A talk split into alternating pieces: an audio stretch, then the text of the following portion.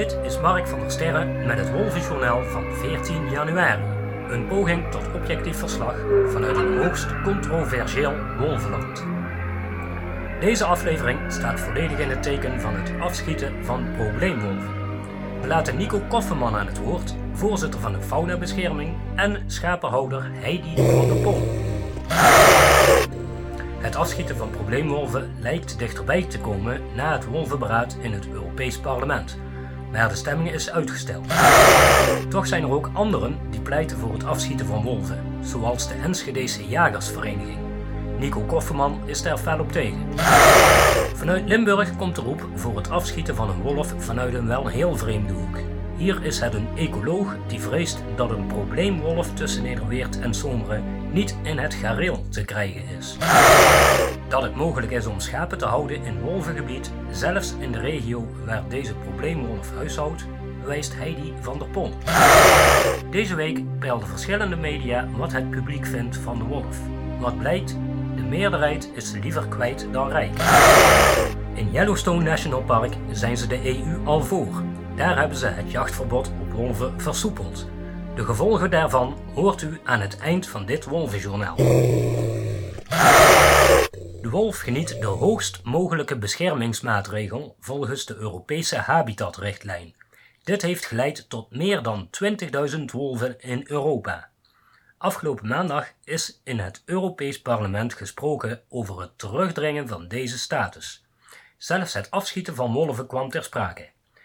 Dat de situatie steeds vaker tot confrontaties leidt, legde de Belgische Europarlementariër Hilde Voutmans uit op de Vlaamse Radio 1. In Vlaanderen hebben we hem beschermd sinds 2016. Ondertussen zien we dat de wolvenpopulatie teruggegroeid is. Er zouden meer dan 20.000 wolven in Europa zich bevinden volgens de tellingen.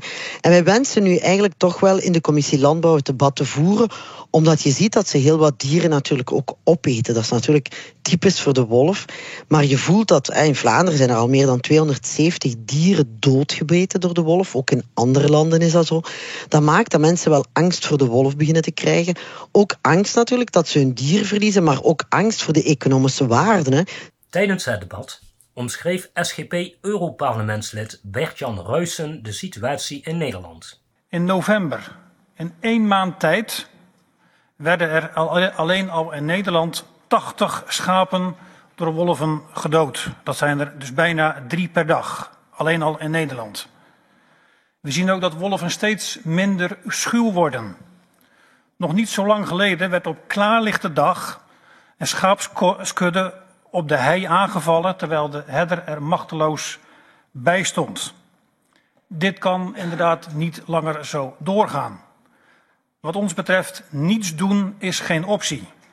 Als wij niets doen, dan zal op termijn bewijding in grote delen van de Europese Unie op termijn tot het verleden gaan behoren. Want geen boer is bereid om voortdurend zijn kuddes, zijn dieren ten prooi te laten vallen aan hongerige wolven. Het was een heftig debat. Ook in het Europees Parlement zijn de tegenstellingen groot tussen voor- en tegenstanders, weet Foutmans. Hier in het Europees Parlement heb je echt twee blokken.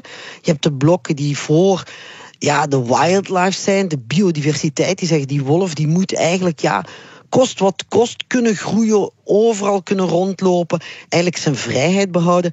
Waar je natuurlijk de, de boeren hebt, de paardenmensen, de, de anderen die zeggen, maar let toch op, want ja, ze mogen toch niet zomaar ons dier gaan opeten. Ja.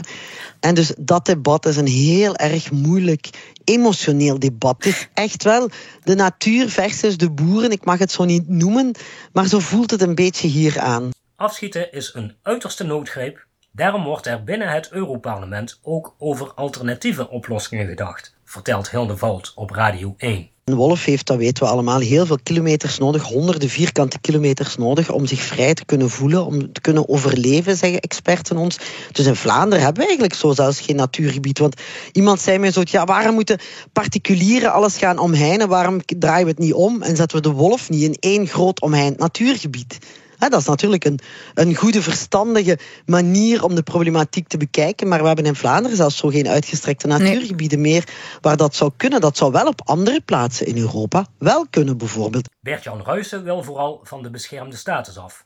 Zo hield hij het Europarlement voor. En ik denk daarom, voorzitter, dat we ook gewoon heel serieus moeten kijken naar de plaats van de wolf in, uh, in de habitatrichtlijn. Hij staat nu in bijlage 4. Ik denk dat we er serieus over na moeten denken. Um, om de wolf toch niet een, zeg maar, een lagere beschermingsstatus te gaan geven in de habitatrichtlijn. En zolang dat nog niet gebeurd is, pleit ik ervoor om lidstaten meer ruimte te geven, om vrijstellingen te geven op het beschermingsregime en ook om ruimte te geven voor het aanwijzen van wolvenvrije zones. De Landbouwcommissie van het Europarlement was van plan direct na het debat afgelopen maandag te stemmen over de resolutie die de beschermde status van de wolf wil afbouwen. De parlementariërs krijgen nog wat tijd voor het beraad. Op 28 februari stemt de Landbouwcommissie, daarmee is echter nog niets besloten. Dat gebeurt pas op 7 maart tijdens de stemming in de plenaire vergadering van het Europees Parlement.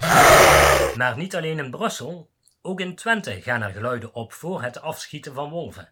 Arend Spiele, voorzitter van de Enschedese Jagersvereniging, zegt dat tijdens de jacht in het grensgebied bij Noordhoorn vier wolven zijn gespot.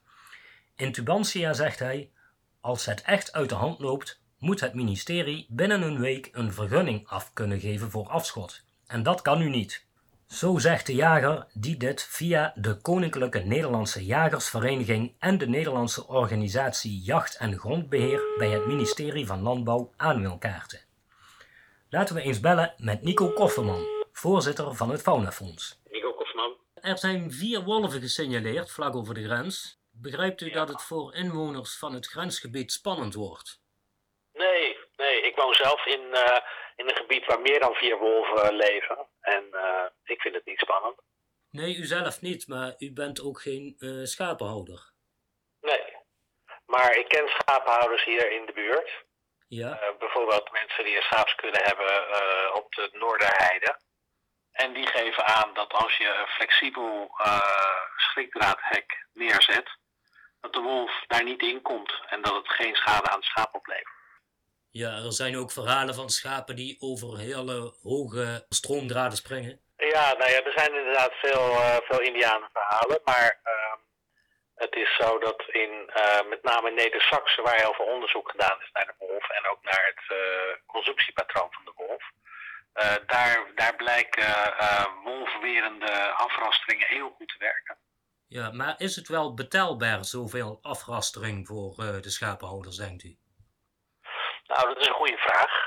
Um, het is de vraag of alles wat wij in cultuur brengen, of de prijs die wij bij de slager betalen bijvoorbeeld, of dat een reële prijs is. Dus wij moeten heel veel negatieve, negatieve neveneffecten, externaliteiten, uh, zullen we moeten beprijzen. En als uh, schapenhouders hogere kosten krijgen, dan zal het schapenvlees uh, duurder worden. Kijk, het is wel belangrijk om ons te realiseren dat de wolven in Nederland 300 schapen per jaar opeten. Ja. En dat de mensen 600.000 schapen per jaar opeten.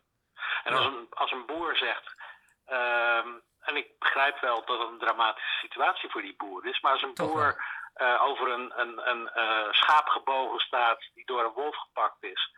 En hij, hij is daar heel verdrietig over, dan moet je toch de vraag stellen aan die boer: wat was u eigenlijk zelf van plan met dat schaap?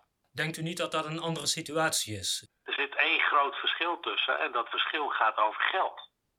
En, en uh, als het niet anders dan over geld gaat, dan, dan past dat in een ethische discussie. Is dat maar uh, één van de elementen, zou ik zeggen. U noemde het ook uh, in een opiniestuk in Tubantia. Bangmakerij dat wolven mensen zouden kunnen grijpen. Zeker. Maar kloppen die verhalen dan niet over de middeleeuwen, over de 18e en de 19e eeuw? Uh, in de gemeentearchieven en in uh, krantenberichten, daar vind je toch best veel verhalen over kinderen die door wolven zijn gedood.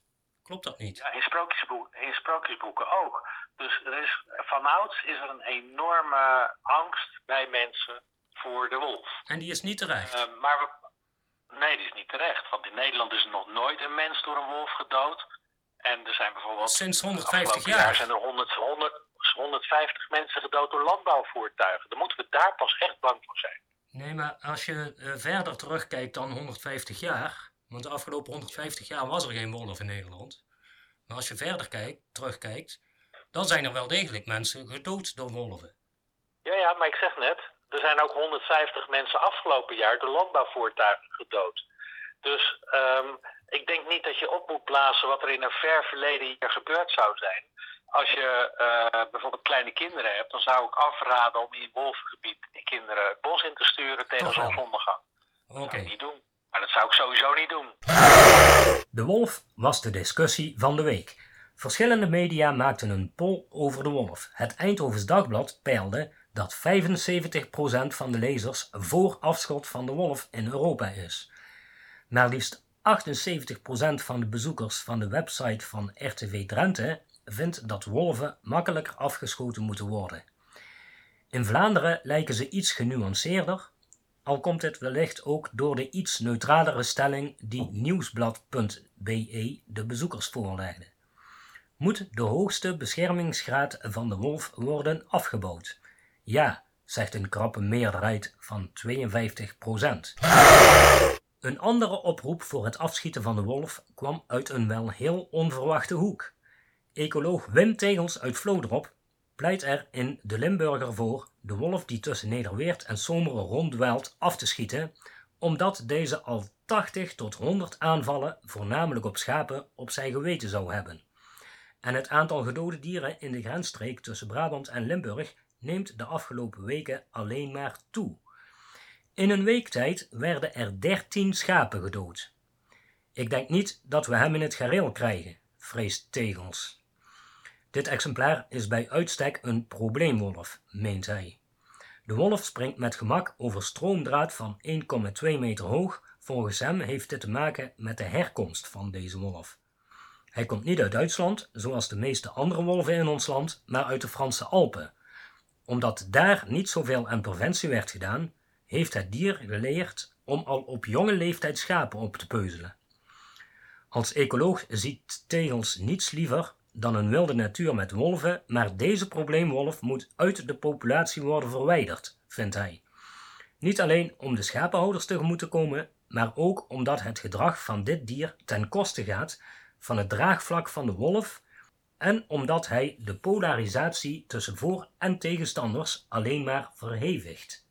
Laten we die andere wolvendeskundige, Nico Koffeman, nog eens horen. Dat is een particuliere opvatting van hem. Ik, heb, ik, heb, kende zijn naam niet, maar ik wist wel dat, uh, dat er een ecoloog was die dat pleidooi gehouden had. Maar ten eerste is het zo dat het gewoon niet mag volgens de Nederlandse natuurbeschermingswetgeving en volgens de Europese natuurbeschermingswetgeving. Dus je kunt wel iets vinden, maar het moet ook nog een wettelijke basis hebben. Uh, en daarbij is het zo dat, dat in Limburg, waar die schapen gepakt zijn, waren die schapen niet goed beschermd. Uh, op het moment dat je een kippenhok hebt en je weet dat er een vos in de buurt loopt, en je doet het kippenhok s'avonds niet dicht, dan is, dan is het de eigenaar van het kippenhok te verwijten dat die vos dat kippenhok insluit. Ja. Zo moet je het zien. Uh, hij stelt dat dit een probleemwolf is, maar dat ziet u niet. Nou, dat, nee, dat, uh, kijk, hij kan dat stellen, maar daar, daar is ietsje meer uh, voor nodig dan de mening van één persoon. En, en probleemwolven, uh, die, die, daar is geen wettelijke regeling voor. Nee. En die wettelijke regeling die voorgesteld wordt in het Europees Parlement, is een regeling die de lading laat schuiven. Want op het moment dat je namelijk wolven kunt aanduiden als probleemwolven, dan betekent het dat het grote beschermende hek, wat op dit moment op het welzijn van de wolf heen staat, dat dat, dat, dat opengetekend wordt. En dat is niet in orde. Dat het mogelijk is om schapen te houden in wolvengebied, zelfs in de regio van deze wolf, bewijst Heidi van der Pol. Zij houdt schapen in Alt-Weerterheide, met aan de ene kant van haar weilanden deze probleemwolf, aan de andere kant een hele roedel. Laten we haar eens bellen met de vraag of het wel veilig wordt met honden die zo gevaarlijk zijn dat ze wolven afschrikken. Nou, mijn honden zijn in principe, die staan daar preventief. Dus uh, een wolf die werkt in territoria en die gaat niet zomaar een territoria van een andere hond achter je in. Ja, maar hoe uh, gevaarlijk zijn ze voor uh, mensen die in de buurt komen, kinderen? Ja, in principe helemaal niet. ze staan gewoon langs de weg en een wandelgebied. En in principe slaan ze niet aan op mensen. Ze slaan aan op honden. Uh, paarden vindt een, een van mijn honden ook interessant. Maar ze blaffen en daar stopt het dan ook. Ja. U heeft ook een uh, wolfwerend hek. Uh, hoe ziet dat eruit? Dat is versnellering. En die heeft vijf stroomdraden op 20, 40, 60, 90 en 1,20 meter uh, hoogte. Hoeveel schapen heeft u? 60. 60. En hoeveel meter hekwerk heeft u dan nodig? Ja, dat kan je zo niet helemaal zeggen, omdat het perceel gewoon 3 hectare groot is. Ja. Dus je zal toch gewoon die 3 hectare moeten afrasten. Of je de 60 schapen hebt staan, 20 of 100. Maar wat zijn dan de kosten? Die uh, ongeveer het hekwerk kost ongeveer 5 euro de meter. Is dat uh, voor hobbyhouders en voor schapenhouders wel op te brengen of zijn er genoeg subsidies te krijgen? Het is op te brengen door de subsidie. Uh, als je de subsidie bedraagt 80% van de kosten, van de aanlegkosten. En daarmee is het gewoon wel op te brengen. Dan nog één vraag. Uh, wat denkt u, zijn we in Nederland beter af met de wolf of beter zonder wolf? Ja, heet het, uh, in principe ben ik van mening dat dat gewoon een persoonlijke mening is. En dat hij er helemaal niet toe doet. Uh, de wolf die is beschermd vanuit Brussel. Ja. En of je dan de, wilt dat hij er is of niet is, dat doet er niet toe. Nee, we hebben ermee te dealen. Ja, zeker.